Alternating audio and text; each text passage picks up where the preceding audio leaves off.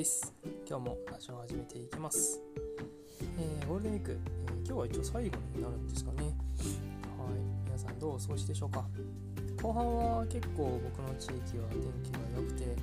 まあゴールデンウィーク日和というかね休みの日にこう遊びに行けるような日程になっているんじゃない日程気候になっているんじゃないかななんて思います。はい、ということでね、僕はね、こう、2日間に関しては、まあ、少しね、えー家族との時間を多めに過ごすようにしております。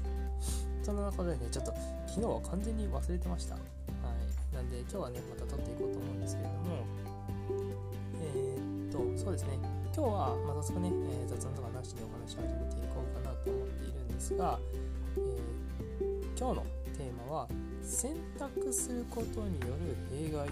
みたいなお話をさせていただければなと思います。ちょっとね、タイトルとしては難しくなってしまってるかもしれないんですが、まあ、簡単に言うと、まあ、本当に結論はね、えーその、え選択により弊害を受けている可能性がありますよ。注意してくださいね、みたいなお話なんですが、ただね、難しく捉えてしまっても、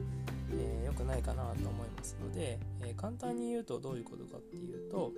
例えば自分が今やっているまあ行為であったりとか選択っていうところ何か自分がしようかなって思って選ぶことに対して、えーそれをあえてねしないような選択っていうのをやってることがあると思うんですけどそれをどっちを視点にして考えているかっていうところに僕ね気づいちゃったんですよね。どっちを視点にするかっていうのはどういうことかっていうと自分視点で選んでるものなのか相手視点で選んでるものその選択自体か、うん、っていうところをあの少し、えー気づいたところがあったので今日お話しできればなと思っております。ということで、まあ、選択による弊害っていうところで、えー弊害っていうかね、まあ、その自分がしてる選択によってチャンス逃してますよって話なんですよ。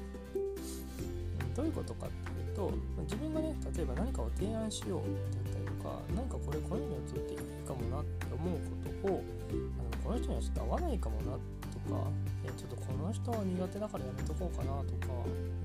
これってこの人に本当に役立つのかなどうかなとかっていうのを考えて結果言わないとか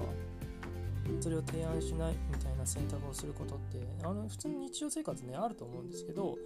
あのこれを僕ずっとやってたんですよね。うん、結果どういう風になってくるかっていうとあの、まあ、自分が欲しい結果にはつながってこなかったっていう話なんですがあのことねビジネスにおいてであったりとか何かこう自分が販売しようとか何かサービスを提供しようと思った時にこの人には合うかもなとかいやこの人にはちょっと違うかもなこの人にはちょっとやめとこうかなみたいなことを考えてやってると思うんですがなんかねそれ自体が考えてやっているっていうよりかは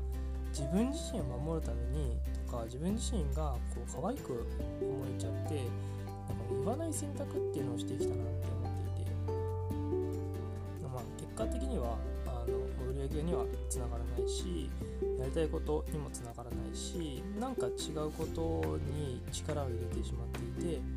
結果的には自分が欲しい結果にはつながっていない、うん、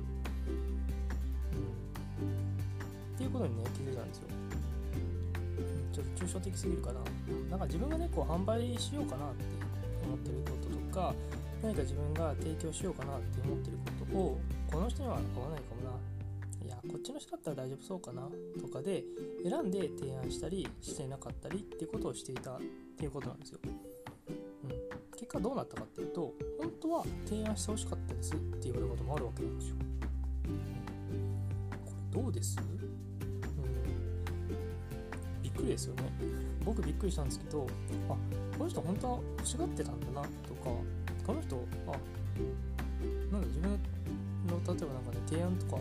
えー背中が押して欲しかったっていうのがあったんだなっていうことに気づいたんですよね。ねいい悪いとかいう話ではないんですけどそういうことを自分がね勝手にその人こう思うだろうなとかこの人には不要そうだなとかあの人はいらなさそうだよなとかこの人には提案するのやめとこうなみたいなことを考えて提案してなかったっていうのは意外とチャンスを逃していたことなんだなっていうふうに気づいたんですよね。なんで選択による弊害が起きてるかなっていうところでなんか自分なんか難しくねめちゃくちゃ考えた結果そんなことをしているように思えるかもしれないんですけどほんとシンプルに考え考えることではなかったのかなと思っていて今日の話からじゃあどうしていったらいいのかって話なんですけど選択することをやめるべきかなって思いました、うん、そこに関しては、だっていい商品があったりとか自分自身がいいものを持っているにもかかわらずそれを出さないってどういうことなんだろうって考えたら要は宝の持ち腐れであったりとかうんなんだいいものを隠しているっていうことになりますよね、それって世の中のためにもならないし、えー、全然なんだろうそれこそ自分のスキルも上がらないし自分のためにもならないですよね、結果的には何でやってんだろうこれってなっちゃうわけですよ。これめちゃくちゃもったいないしあんまりいいことないですよね。せっかく自分が今まで学んできたことであったりとかやってきたことっていうのは絶対にこの人の役に立つはず。目の前の人に役に立つはずだしまあ僕はね目の前にはそういう人しか来てないと思ってるんですよ、なんであの自分自身がそういう風にできてるんだなとかやれてるってことにもっと自信を持ってやっぱり、その自分がしたことによって相手に、もたらされる不利益みたいなところ、うん、そういったところもねしっかり考えていくべきだなってちょっと思ったのでお話をしようかなと思いました。なんかちょっと今日もねお話をしていてあの難しかったとかあればねちょっと教えてもらえればなと思うんですけれどもすごく大事な部分だと思います。自分が選んだことによって、え、目の前の人による、え、目の前の人に、え、どんな不利益があってるのかなっていうのをやっぱ後々考えると